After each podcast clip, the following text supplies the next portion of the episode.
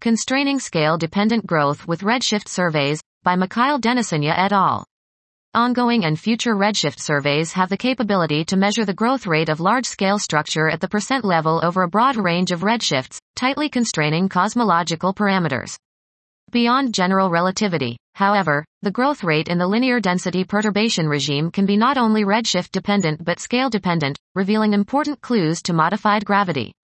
We demonstrate that a fully model independent approach of binning the gravitational strength Jeff, K, Z matches scalar tensor results for the growth rate F sigma 8, K, Z, to 0.02% to 0.27% RMS accuracy. For data of the quality of the dark energy spectroscopic instrument, DESI, we find the bin values can be constrained to 1.4% to 28%. We also explore the general scalar tensor form, constraining the amplitude and past and future scalaron mass shape parameters.